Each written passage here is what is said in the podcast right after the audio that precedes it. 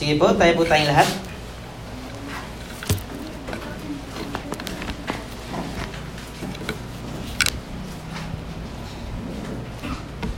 Tayo ay manalangin. Panginoon, maraming salamat po sa uh, napagandang umaga ito na binigay sa amin, Lord. Salamat po, Panginoon, dahil ngayong umaga ito, Lord, ay uh, ito po ang pagkakataon upang mabigyan ka namin ng papurit pagsamba, Lord. At makinig sa iyong salita ngayong umaga ito. Salamat din po, Panginoon, sa iyong uh, walang sawang pagmamahal sa bawat sa amin, sa walang sawang uh, magbibigay ng, uh, ng kaligtasan, Lord. Protection sa aming mga buhay, Panginoon. Nadalangin namin, Lord, ang mga kasamahan, Lord, na wala po dito. Dalangin namin, Lord, na sila po ipakaingatan niyo, Panginoon. Salamat po, Lord. Alam ko po, Lord, na meron ka pong gagawin, Panginoon, na mabuti, Panginoon, sa umagang ito. Salamat po sa Panginoon Jesus. Amen and amen. So, batiin mo po muna yung katabi mo, no? na hindi mo nakikita sa inyong tahanan. So, good morning. Good morning po sa ating lahat. Good afternoon. Morning. Good morning.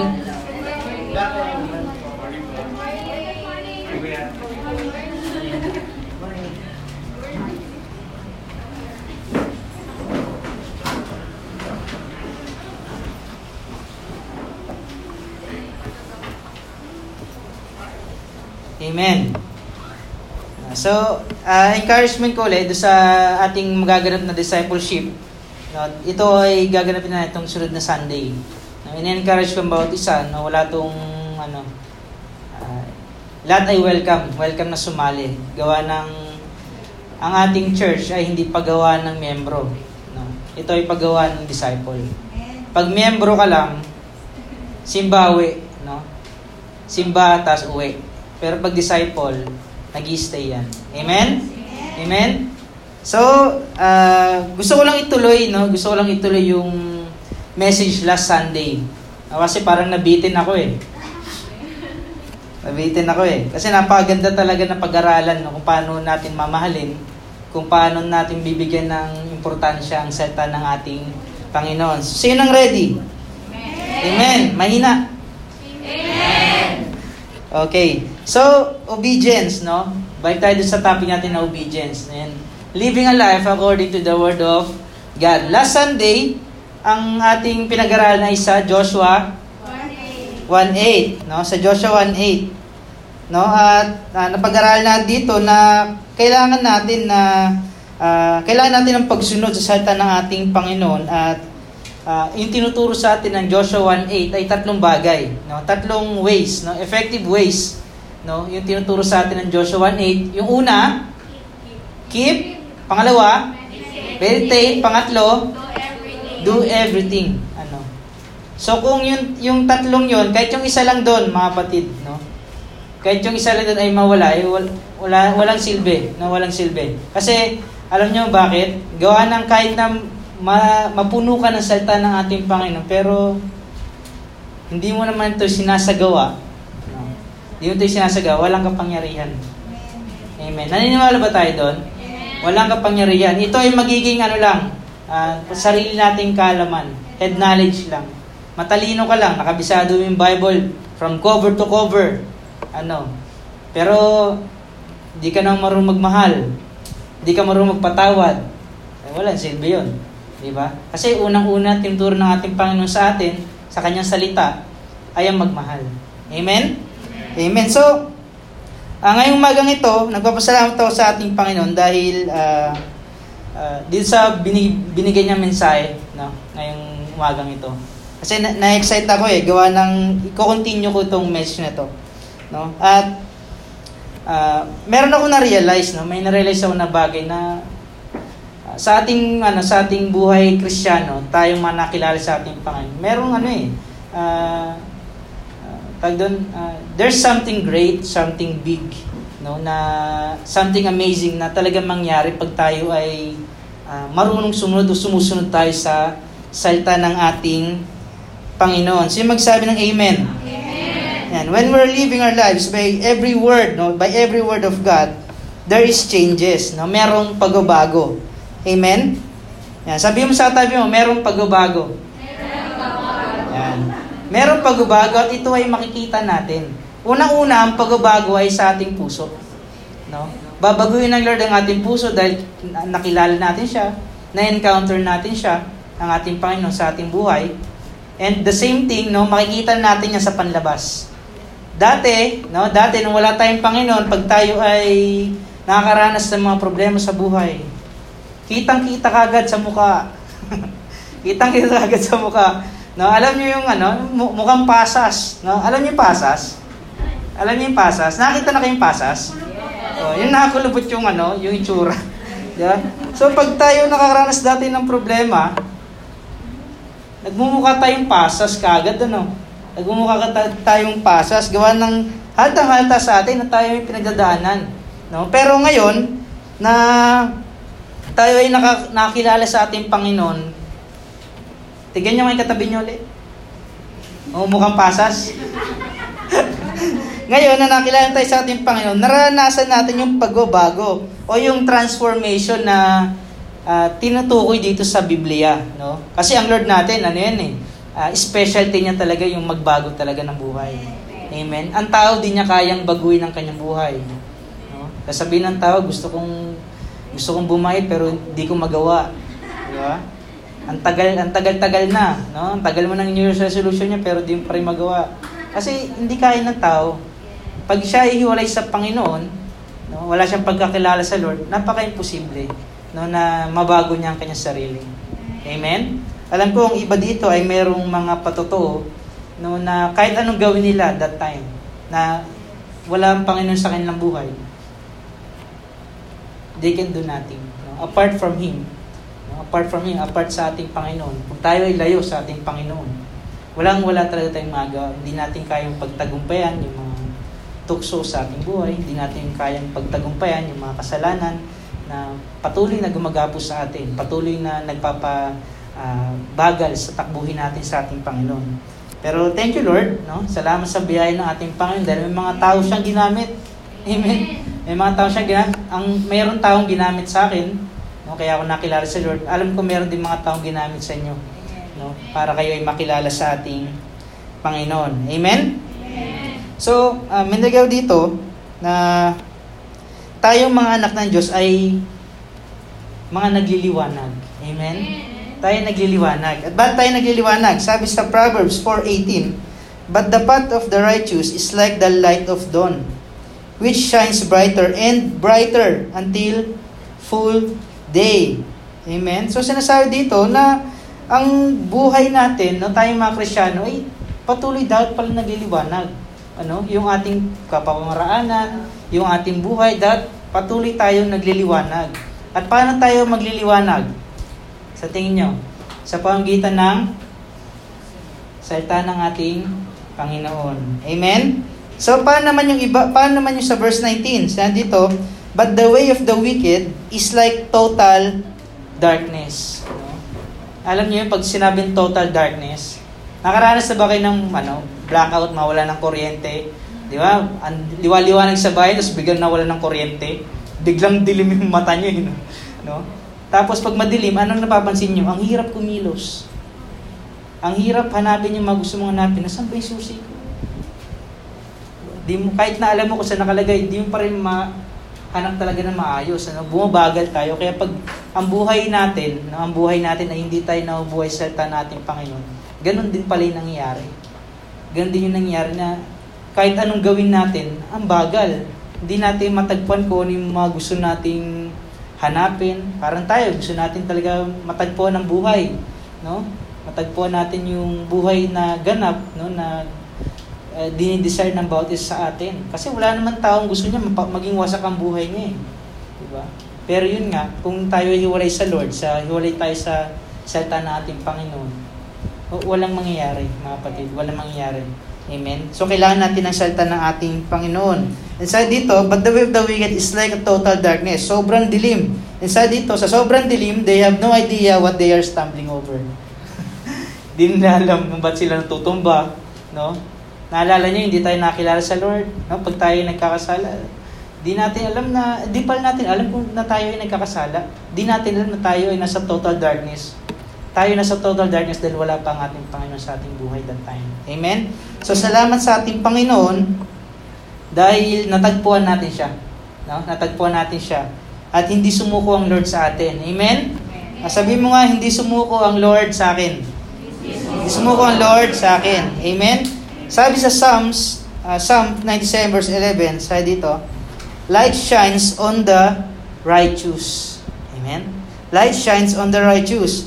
Gladness on the upright in heart. So, tapat ang paumuhay, uh, sa tapat ang paumuhay, ay sisinag ang ano, liwayway, liwayway sabi dito. Sa dalisay naman puso, puso maghahari kagalakan. Yan sinabi sa Tagalog.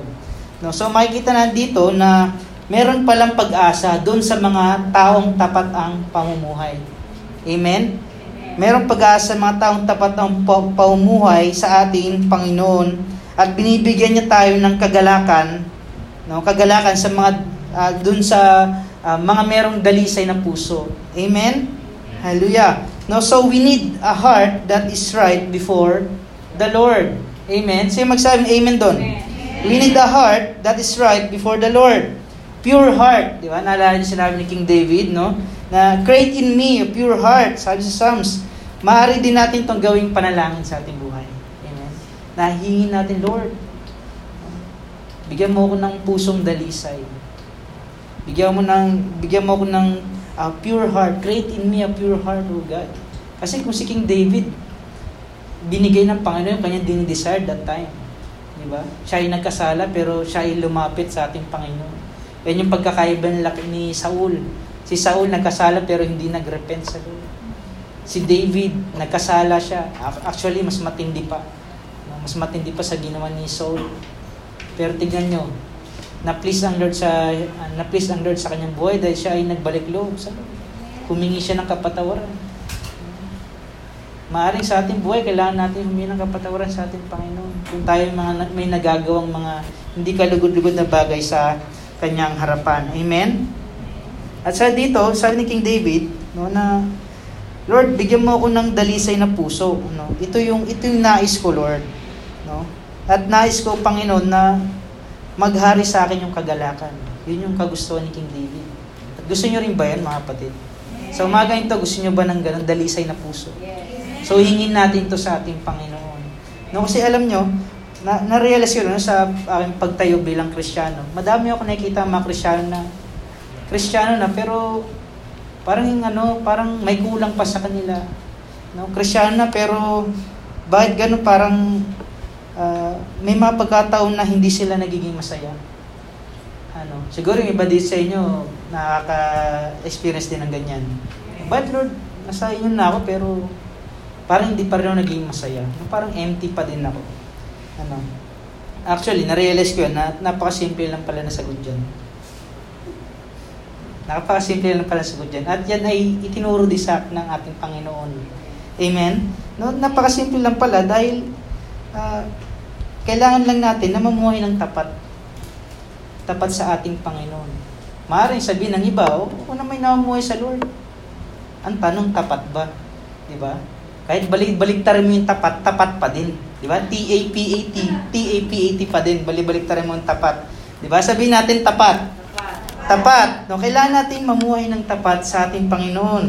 Amen? Kaya kung, uh, kaya ang tao ay uh, dumarating sa punto ng kanyang buhay na siya ay walang kakontentuhan, hindi nagiging pagpasalamat, hindi nagiging pagbiyaya, hindi marunong magpatawad, ikaw ay may tinatagong pagmamataas sa iyong sarili, yung tinatawag na pride, ano, nagmamataas ka sa iyong sarili sa harapan ng ating Panginoon, at ang panghuli, sa dito, yung pinamasaklap na ito po yung dahilan ng mga bagay na nabanggit ko.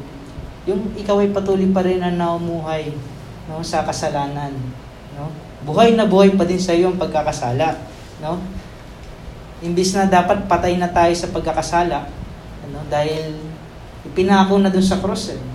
Pinako na ng ating Panginoon doon sa cross yung lahat ng sin, lahat ng ating ano, yung past, future, no, nating mga kasalanan, doon na pinako na ng Lord.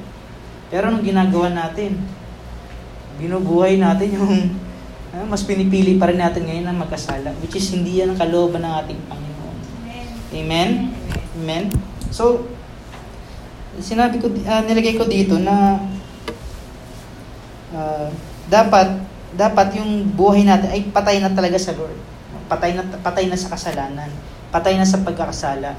Naintindihan niyo? Paulit-ulit kong binabanggit yan no, na magkaiba yung nagkakasala at yung nabubuhay sa kasalanan. It's normal sa ating mga tao no, na tayo ay nagkakasala. Kakasala tayo sa, uh, sa ating salita, sa ating gawa, di ba? sa ating pagtingin pa nga lang eh. Parang yung tao, pag kinagalitan, pinapatay mo na sa isip pa lang eh. Binubugbog mo na sa isip to, kanina pa to eh. Di ba? So, doon pa rin nagkakasalan tayo. Hindi pa natin na-execute, kakasalan tayo sa ating isipan. Ano? So, tayo dyan, dapat, ano, dapat di na tayo na buhay sa kasalanan. Ano? Normal yun eh. Normal, normal na tayo ay nagkakasala. Pero yung ibig, yung ibig sabihin ng nabubuhay pa rin tayo sa kasalanan, hindi natin magawang tanggihan. Hindi natin nagagawang uh, uh, ma-overcome yung kasalanan na yan, yung, uh, yung temptation. Amen. Kung naalala si Joseph sa Bible, di ba? Uh, tag doon, inaakit siya nung asawa ni Potiphar. Anong ginawa niya? Tumakbo. Tumakbo siya kasi alam niyang maaari siya magkasala eh that time. Eh. Di ba? Pero yun, di natin din maiwasan kasi sobrang gandang lalaki ni Joseph, no? Sobrang gandang lalaki ni Joseph, kaya yung babae mismo yung lumalapit sa kanya. Eh. Pero tignan nyo si Joseph, alam niya yung kainaan niya, pero nilayuan niya. Amen. Kasi alam niya eh. No? Alam niya na tag doon, may ano hindi hindi yun yung kalooban ng Lord. Amen. May takot si Joseph sa ating Panginoon. Eh. Alam niya yung word ng Lord eh. Di ba? So good morning. Yan, sige tuloy lang. So, tuloy tayo. Tayo dapat ay sinasabi ko kanina, tayo dapat ay patay na sa uh, sa pagkakasala o hindi na tayo nabuhay sa kasalanan, no? Ang ating Panginoon ay namatay sa krus para sa ating mga kasalanan, kaya dapat hindi, ta- hindi natin ito binubuhay muli sa ating sarili. Amen? Hindi na natin nagiging lifestyle yung paggawa ng kasalanan. Amen? Yan. So sinabi dito na sinabi ni John, no? John the Baptist na repent, di ba? So what does it mean to repent? Ano daw ibig sabihin ng pagre-repent? So dito, the word repent comes from the Greek uh, metanoite or metanoio, which strong Strong's Concordance translate as to change one's mind or purpose. No? To change one's mind or purpose or change the inner self. Di ba? Kaya napaka-importante talaga na unang mga bago yung inner yung sarili, yung panloob natin, yung puso natin, di ba? Yan ang pinaka-importante. And saka natin makikita yung pagbabago sa sa labas na, di ba? Nagliliwanag ka na, nag, nagiging blooming ka na, di ba? Gumagandang lalaki ka kasi syempre, di ba? Gumagandang babae ka, gawa ng ikaw ay nagsiserve sa Lord, ikaw ay, uh, ikaw ay nagbawabad sa natin Panginoon. Sino mag-amen doon? Amen. Syempre, sabihan ako ni pastor ng magandang lalaki. Amen talaga ako dyan. No? So, magandang lalaki at magandang babae ka pag ikaw ay sumusunod sa Lord. Amen? Yan. So, sa dito, sa Matthew 3, verse 2, John, o si John the Baptist, no, John cries out for change hearts and lives, urging people, repent, for the kingdom of heaven is at hand. So, mala, so, so dito, malapit na dumating ating Panginoon, no? Tapos, ayun, matatagpo niya tayo na naumuhay pa sa kasalanan. Di ba? Ano kaya yon? Kaya uh, manalangin tayo sa Lord no, na Lord, find us faithful. No, na pag dumating ka Lord, di mo ako matatagpuan sa kangkungan. Ano? Na pag dumating ka Panginoon, matatagpuan mo ako naglilingkod sa iyo. Amen? Di ba? Ang ganda nun. Na Lord, matagpuan mo ako na nagpapatuloy sa iyo kahit na matanda na, ugod-ugod na, nakikita pa din na ikaw ay nagpapatuloy sa ating Panginoon. Mas maganda na yun kaysa na matagpuan tayo ng Lord sa kangkungan na tayo nagkakasala. Amen. So, yun. So, gising tayo, church. Gising. No, gising tayo. Ito ay uh, uh, paalala sa atin. No, na, eh kung sin- yung sinabi na to ni John the Baptist, na uh, repent for the kingdom of God is at hand, anong na lang sa panahon ngayon? Yung matagal na panahon na sinabi to ni John the Baptist. Di ba? Yan na lang ngayon. Hindi mas malapit ngayon. Di ba? So tayo ay magseryoso na sa ating Panginoon, no? Uh, tayo ay magrepent na sa ating mga nagagawang kasalanan. Yan. So tapos na ako sa aking intro. No? Introduction pa lang po 'yun. Na introduction pa lang po yun. At gusto ko pong basahin natin yung Psalms 119. Psalms 119, verse 9 to 16. Makikita natin yan sa uh, just sa ating screen. Nakikita nyo na po? Yan. So basahin po natin 9 hanggang 16 simula ngayon. Keep his way pure by living according to your word.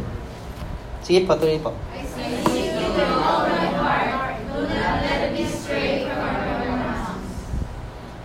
hidden your word in my heart that I might not sin against you. Lord, teach me your decrees. With my lips I recount all the laws that come from your mouth. Rejoice in following your statutes, as one rejoices in great, great riches. I meditate on your precepts and consider your ways. I delight I delight in your decrees I will not neglect your word. Hallelujah. Salamat sa Panginoon sa kanyang salita. Amen. So, uh, nung nakarang Sunday, no, na meron tayong ano, 'di ba? Effective ways. Ito ay karugtong lang din, no? Meron tayong effective ways uli dito na nakita ko sa uh, sa sa chapter na to sa chapter 119 ng ng ano ng Psalms ano. At Sinasabi dito sa verse 9 na may tanong dito sa verse 9, sabi, how can a young person stay on the path of purity? So tinatanong niya na paano mapapanatiling malinis ang pamuhay ng sinumang tao no? sa kanilang kabataan. No? Alam ko naman lahat tayo dito, mga bata pa eh. No? Young at heart, no, young at heart na lang na, wala nang magsasabi ng adult, no. Kasi medyo ano, eh, masakit eh. Ano? Young at heart na lang, no. So tinatanong dito, paano daw natin papanatiling malinis ang ating paumuhay no, sa harap ng ating Panginoon. At andyan na rin yung sagot sa verse 9. Ano sinabi niya sa ano, pangalawang part? Sa pamamagitan ng pagsunod sa banal mong kautusan by living according to your word. Amen? Amen. So, maglalagay lang ako ng ano ng uh, seven eyes, no? I. Letter I. Na matatagpo natin doon sa uh, sa sa ano sa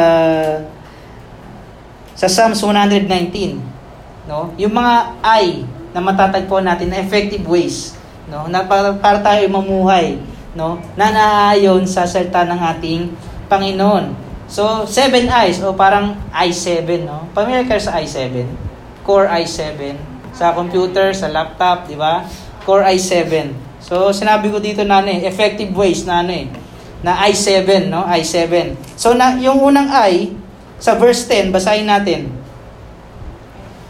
Verse 10.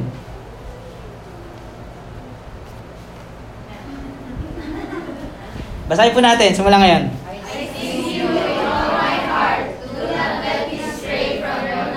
Yan. So sa dito, yung unang I, I seek you with all my heart. Amen? Yan ang unang I. I seek you with all my heart. So ito ay isa sa mga kapamaraanan para tayo mamuhay na nanaayon sa salita ng ating Panginoon. Unang-una daw natin gagawin, I seek you with all my heart. Isik natin ang ating Panginoon sa ating buhay. No? Ng buong puso. Yung iba, alam nyo, ginagawa, hinahanap lang Panginoon pag may kailangan. Amen. Amen. I seek you with all my, uh, pag meron akong pangangailangan, Panginoon. Sinisik lang kita kung may pangailangan ako. Sinisik lang kita, Lord, pag emergency. Ano? So, hindi naman masama yun. Hindi naman an ng Lord yun. Di ba? Pero, gagawin ba natin lagi pang for emergency lang, Lord? For parang hotline na pag sobrang huli ng lahat, saka lang natin tatawagin ng ating Panginoon. Di ba? So, sinasabi dito, Lord, I, I seek you. I seek you with all my heart. So hanapin natin ang ating Panginoon sa ating buhay, hanapin natin ang word ng Lord sa ating buhay, ng buong puso. Bakit sinabi yung buong puso, mga kapatid? Bakit sinabi yung buong puso? Kasi yung iba, nagkakaroon ng reservation. Anong meron sa puso? Reservation. Merong mga taong hinahanap lang pa gawa ng meron na silang gustong makuha. Nagpupunta lang sa church kasi mainit sa bahay. Hindi nila alam, mainit din dito. Naka-aircon na tayo pero umiinit na. Ano. Pero alam nyo, salamat sir, no? Kailangan sa Lord na minsan pinaparana sa atin ng Panginoon yung mga bagay na yan. No, na mainitan tayo sa church kasi para makita ng tao na yung pangangailangan sa church. Kaya tayo magtulong-tulong. Mag-pray na tayo panibagong aircon. No, mag-pray na tayo panibagong aircon. Amen. So, I seek you with all my heart. Isang uh, unang bagay na ating gagawin sa ating buhay. No, isik natin ang Lord sa ating buhay na na tama yung motibo natin.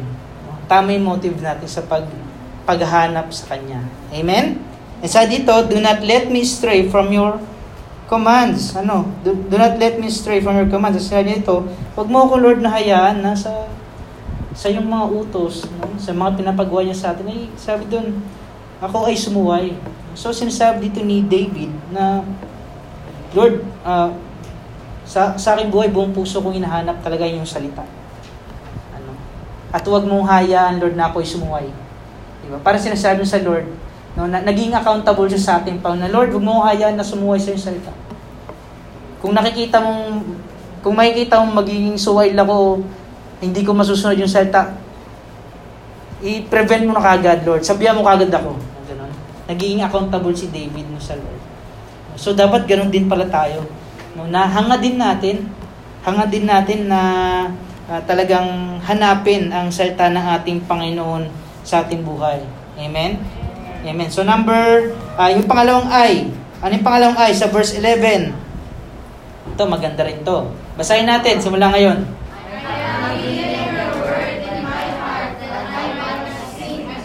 Yan, napaganda niyan. So, paano tayo mamuhay ng uh, may katapatan sa ating Panginoon? Sabi diyan, by living according to your word. Ang sinabi ni King David, ito yung pangalawang ay, I have hidden your word in my heart that I might not sin against you. Sinerch mo sa internet yan, yung ano bang ibig sabihin ni King David dyan na I have hidden your word in my heart. No? And meron mga uh, Bible scholars na uh, nagsabi na uh, ang ibig sabihin doon ni King David dyan, parang itinarak na niya sa kanyang puso. Ang ganda, no? Itinarak na niya sa kanyang puso, no?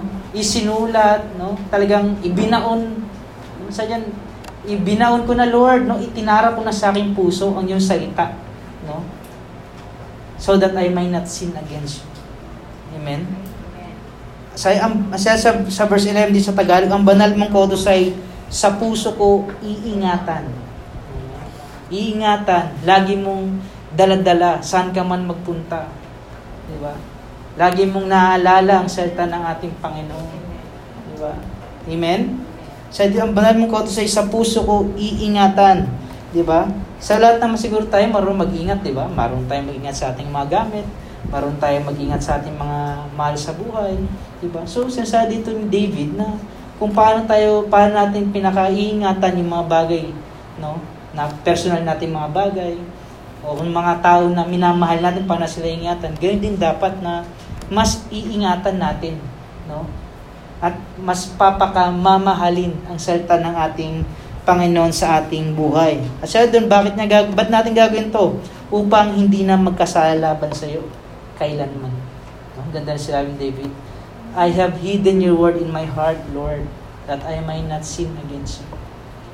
Para hindi na ako magkasala, Panginoon, nilalagay ko yung salita mo sa aking puso. Alam niyo, pag puno tayo ng salita ng ating Panginoon sa ating buhay, ay yung baso ng tubig. Pag pinuno niyo yung isang baso, yung isang baso ng tubig, pag pinuno niyo, mag-overflow yun eh. Di ba? Nag-overflow yun. No, isipin niyo na yun yung ano, yun yung, uh, yung baso ng tubig na, yun yung tayo tapos pag habang pinupuno natin ang salita ng ating pang nating buhay, nag-overflow. Amen?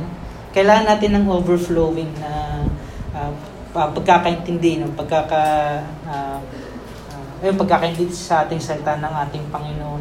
Amen? Para tayo ay maging maingat sa ating mga buhay. Magiging maingat tayo na, ay, mali pala to, gagawin ko. Ito yung sinabi ng word ng Lord. Di ba? Kaya hindi yung pag ikaw ay very sensitive, no? Pag ikaw ay very sensitive na Christian, sabihin niyan, hindi ka pa hindi ka nagmamature sa ano, sa word ng Lord. Amen. Ano ibig sabihin? Gusto ko bigyan ng bigyan ko ng example. Oh, ikaw siguro madali-madali ka, may hawak kang kape, ano? Tapos bigla ka nasangga, di naman sinasadya. Agagalit na si Kristiyano. Ano, ba't ka nagmamadali kasi? Di ba? kasala na sa salita. Di ba? So, ito yung gusto kong malaman. Kung, ay, gusto kong malaman nyo.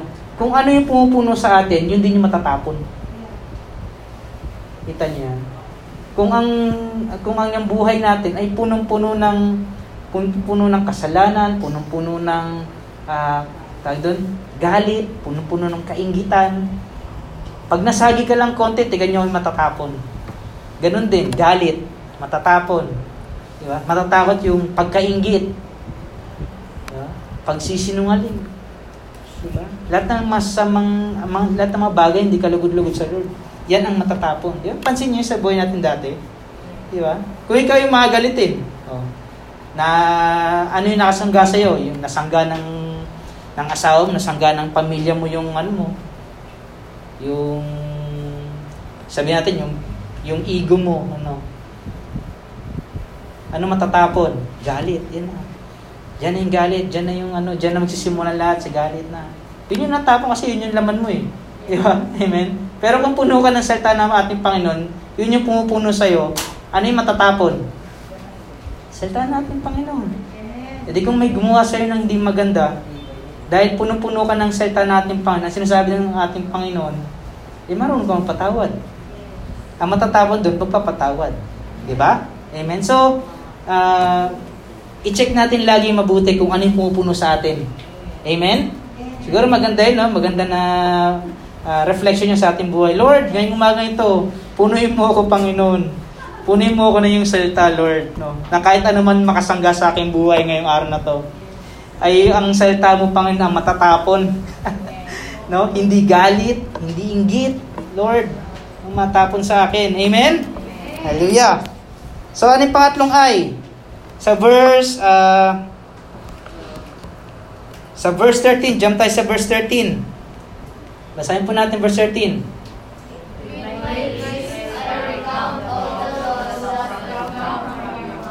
Yan. Sa verse 13, sa dito, ang lahat mong mga utos na sa akin ibinigay, palagi kong babanggitin, malakas kong isisigaw. O, di ba? Kung tayo ay naumuhay talaga sa salita natin, pang ito, ano, meron tayong uh, confidence, di ba? Meron tayong confidence na talagang uh, i-share talaga ang salita ng Lord.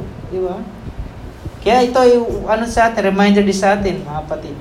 No, yung mga natutunan natin sa church, natutunan natin sa ating mga live group, mga napapanood natin sa YouTube, napapakinggan, ay hindi lang dapat yan, ano, na i-stack lang sa ating isipan. Ano, na, natutunan lang natin.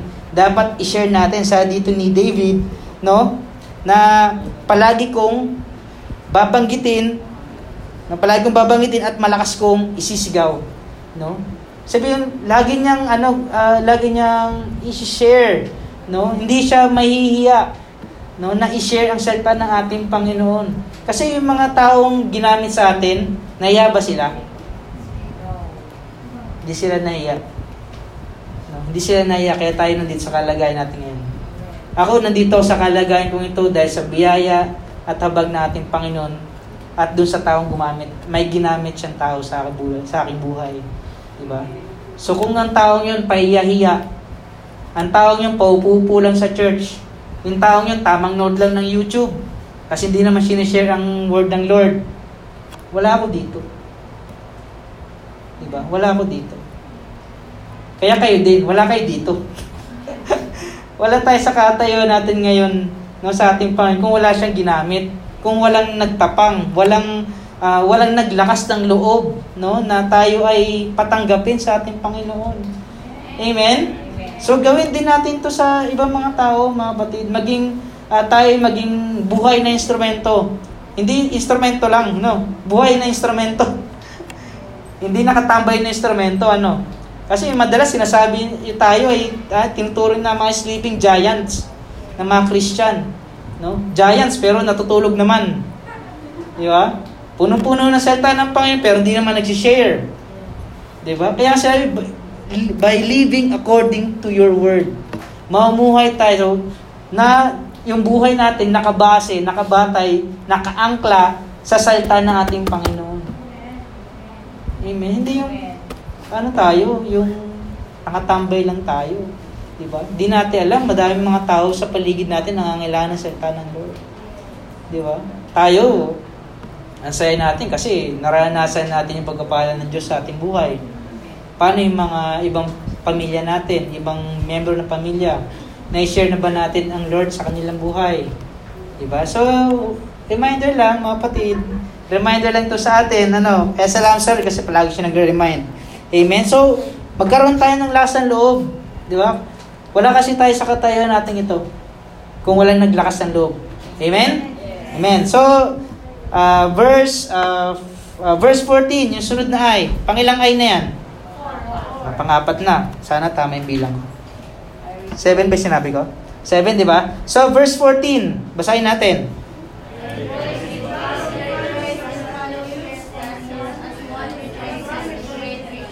Yan, sa dito, nagagalak na sundin, nasusundin ko ang ang iyong kautusan. Amen. Kasi yung iba, ba't, ba't tayo binibigyan ng reminder dito na dito sa verse 14, na nagagalak na susundin ko ang iyong kautusan. Kasi yung iba, ayaw, yung iba susunod sa Lord, pero agalit naman. Sinasabi sa akin, oh, share mo yung, share mo yung kapatid mo, tawagan, video call mo. Busy pa ako. Next time na lang. Ano? Yung nawawala yung kagalakan natin. Kasi yan talaga tinatanggal ni Satan eh. Yung joy. Ano? Kaya si King David, yung siya yung nagkasala, siya niya, restore. No? Restore to me, O God, the joy of my salvation.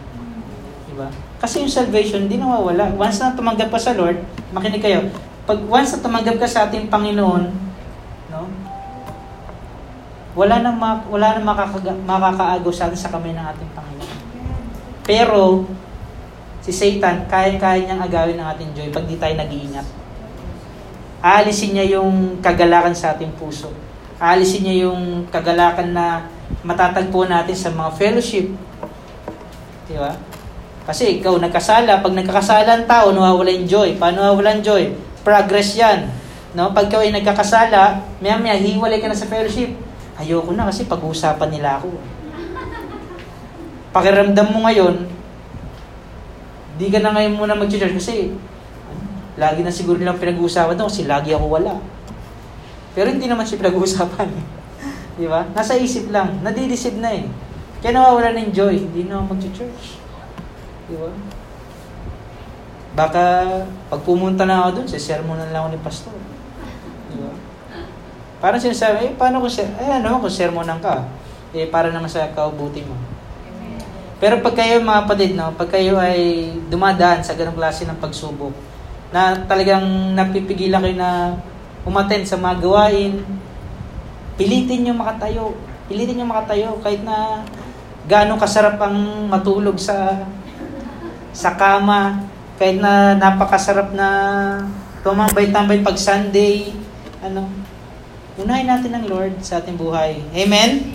Unahin natin ang Panginoon sa ating buhay. Sa doon ang kagalakan ay matatagpo natin sa pagsunod sa salita ng ating Panginoon. Amen? Sa din, nagagalak na nasusundin ko ang iyong kautusan. Higit pa sa kagalakan dulot nitong kayamanan. Sino dito yung mga mayaman? Wala tayo mag-claim na tayo mayaman na sa Lord. Diba? Wala tayo mag-claim na mayaman na sa Lord. Ano? And, alam nyo, sabi dito, ang sabi dito ng, uh, sa verse 14 na ito, no? Na yung yung pagsunod niya sa kautusan, yung kagalakan na naranasan niya sa pagsunod ng pagsunod sa salita ng ating Panginoon, ay parang yung kagalakan niya doon sa uh, parang kagalakan niya na dulot ng kanyang kayamanan na ano nararanasan. Ba? Di ba? Pag tayo ay nakakaranas tayo ng uh, ng mga pagpapala sa ating Panginoon, di ba tayo ay nagagalak? Di ba? Sabi dun, sabi dito sa verse uh, sa verse 14, mas higit pa doon yung kagalakan na naranasan ko pag sumusunod ako sa salita ng ating Panginoon. Amen? So, ganun ang maranasan natin, dapat. No? Pag sumusunod tayo sa Lord. Mag, ano, pag tayo sumusunod sa ating Panginoon, tayo ay may kagalakan. Amen? Hindi tayo yung ano, parang nagdadalawang isip pa tayo na sumunod sa Lord. No? Pag sinabi Lord na sumunod ka, sumunod ka kagad. No? Sumunod tayo ng walang reklamo at sumunod tayo ng masaya. Amen? Amen. So, sunod na ay, Verse 15. Yan, malapit na matapos. Yes. Diretso na kaming SM.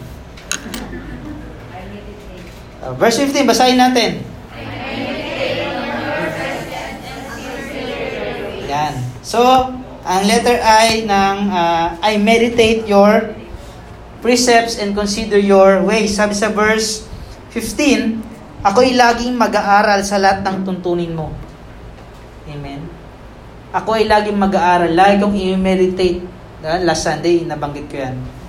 Isa sa mga effective ways, yung pag-meditate, yung pag-aaral. Hindi yung nabasa mo lang, tapos, yes, tapos na mag-devotion. Next day na naman. Diba? Gala mo na ako. Hindi yun. Ang pag-meditate mga kapatid, pag may nabasa tayo ngayong araw na to, inaalala natin palagi. Tapos inaaral. Di ba ganyan naman sa mga estudyante? Pag meron kayong mga, yan, may certain topic kayo na, ano, na pina-assignment yung teacher nyo. Inaaral nyo, di ba, paggabi? Ay, hindi ba? Sorry na sa mga estudyante dyan, ba nasaktan ko kayo.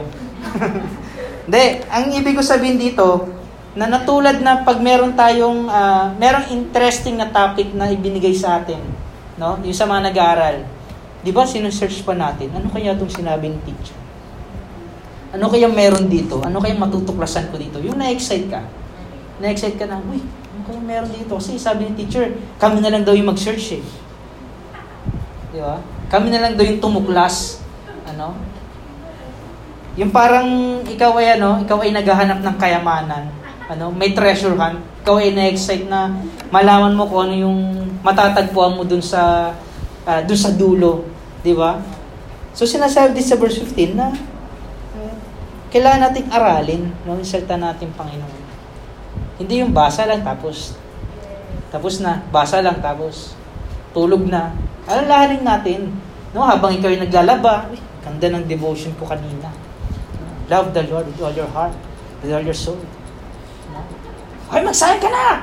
Magalit ka agad sa asawa. No? Kaya lagi natin i-meditate. Kasi ma, ma tayo eh. Ang tayo doon, map, mapipigilan tayo sa paggawa ng hindi magandang bagay. No? Gina, nagde-devotion ka tapos, ano eh, no? Tapos, madalas mga kapatid, makinig kayo. Madalas pag tayo yung nagde-devotion, maya-maya meron distraction. Di ba? Katapos na mag-devotion, ano? Biglang, yung asawa mo, biglang, da da Diba? Yan na, yan na sa distraction. Di ba? Guguluhin ka na yan. Ano ang ginagawa mo dyan? Diba? Tapos ikaw, magalit ka. Kaya punuin natin yung sarili natin, salita natin, Panginoon. Ano? Kaya kailangan natin meditate, mga kapatid. Tapos, susumbatan pa ng asawa. Pa-Bible-Bible ka pa. Diba? So, mga kapatid, para ma-prevent natin ng ating sarili sa pagkakasala. Di ba sabi ni David? Sabi ni David, di ba? I have hidden your word in my heart that I may not sin against you. Kung puno tayo ng word, yun ang matatapon. Amen? Amen? Amen. Salamat sa Lord kasi napaganda na itong topic na to, yung pag, pag-aalala natin, pagmamahal natin sa salita ng ating Panginoon. Amen? So, lagi natin i-meditate, pag-aaral natin, pag-aaral natin yung tuntunin ng, tuntunin ng ating Panginoon. 'Di ba? Ng aking maunawaan sa dito. Kaya natin aralin ng ating maunawaan. At sa dito, pagbubulay-bulayan ko. Ba't kaya sinasabi ng Lord to sa chapter na to? Ano kayang pinapahiwatig niya? Ano kayang itinuturo ng Lord sa akin sa araw na ito? Bakit kaya dito ako dinala ng Lord sa verse na to? Amen? Yung iba dati, pag naghanap, pag nagbab, nagbab, magde-devotion daw, isang ganun lang. Lord! Kasi nasabi saan dito, ha?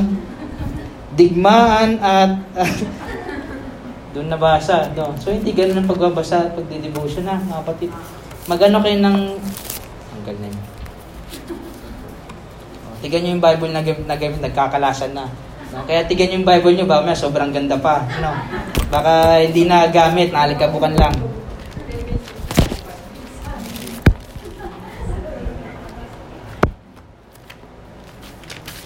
So mga kapatid, yan, balik tayo doon. Yan, balik tayo doon sa sa verse uh, 15. No? Naalala ko din si Ezra na it, itinalaga na niya yung buong buhay niya sa pag-aaral ng salita ng ating Panginoon. Di ba? Parang hirap naman nun, pastor.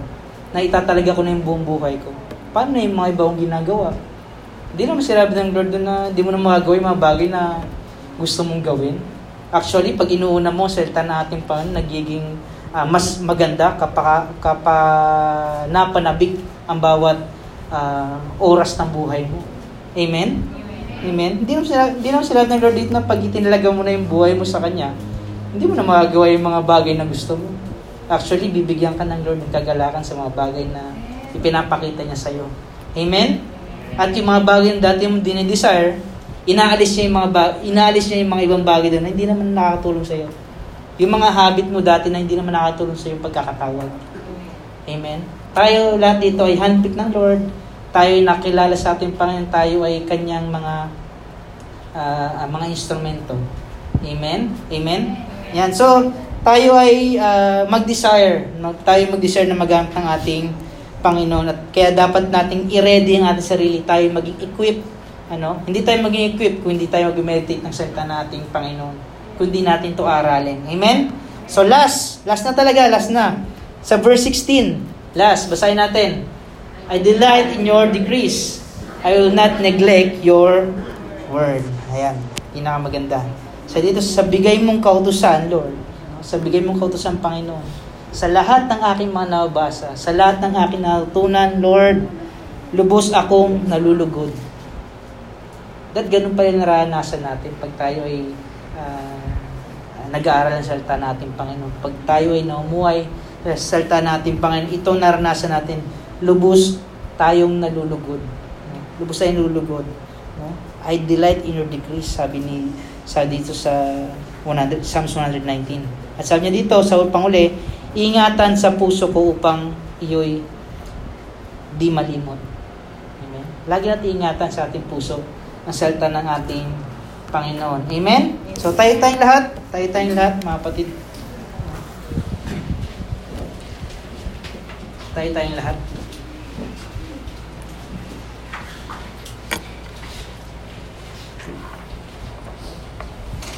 Ako ay ano, ako ay talagang sobrang ano, sobrang nagpapasalamat sa Lord. So nagpapasalamat sir sa mensaheng ito.